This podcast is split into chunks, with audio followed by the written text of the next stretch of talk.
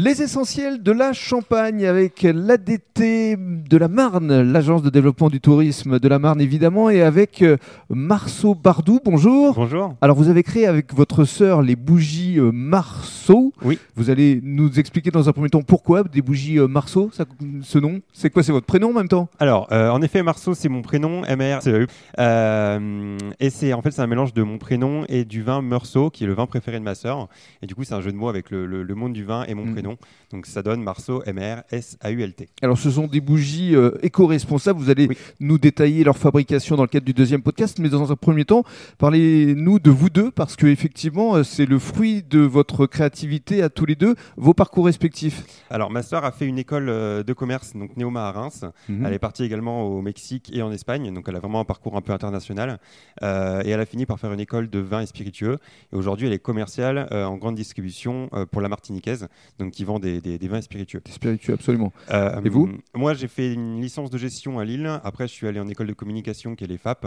Et là, je suis en, en master de toujours de communication digitale, toujours à l'EFAP.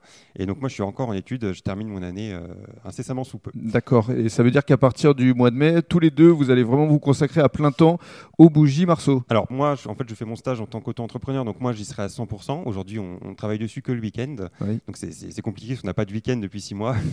et, euh, et ma sœur, elle va, elle va continuer son CDI pour le moment, euh, en espérant que moi, à temps plein, ça suffise pour, euh, pour faire tourner la boîte. Pour développer déjà Exactement.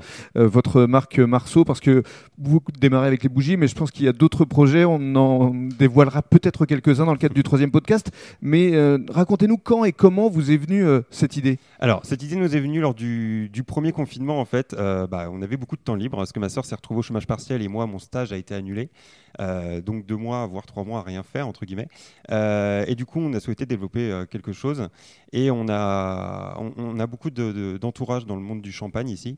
Et euh, on voyait qu'il y avait énormément de bouteilles qui étaient jetées tous les ans, euh, non étiquetées, parce que simplement les maisons de champagne n'en ont plus besoin. C'est les dégustations ou les défauts de fabrication. Et on s'est dit, il y a quelque chose à faire avec ça. Et, et c'est bête de les, de les laisser partir à la poubelle. Et c'est là qu'on a eu l'idée euh, d'en faire des bougies. Mhm. On s'est dit, c'est assez original, etc.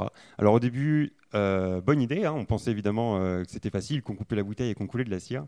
Mais c'est beaucoup plus compliqué que ça. En fait, le, le- le travail du verre est très compliqué. Et la cire, pareil, c'est- une vraie expérience. quoi. Bien, justement, vous allez nous la détailler dans le cadre du deuxième podcast.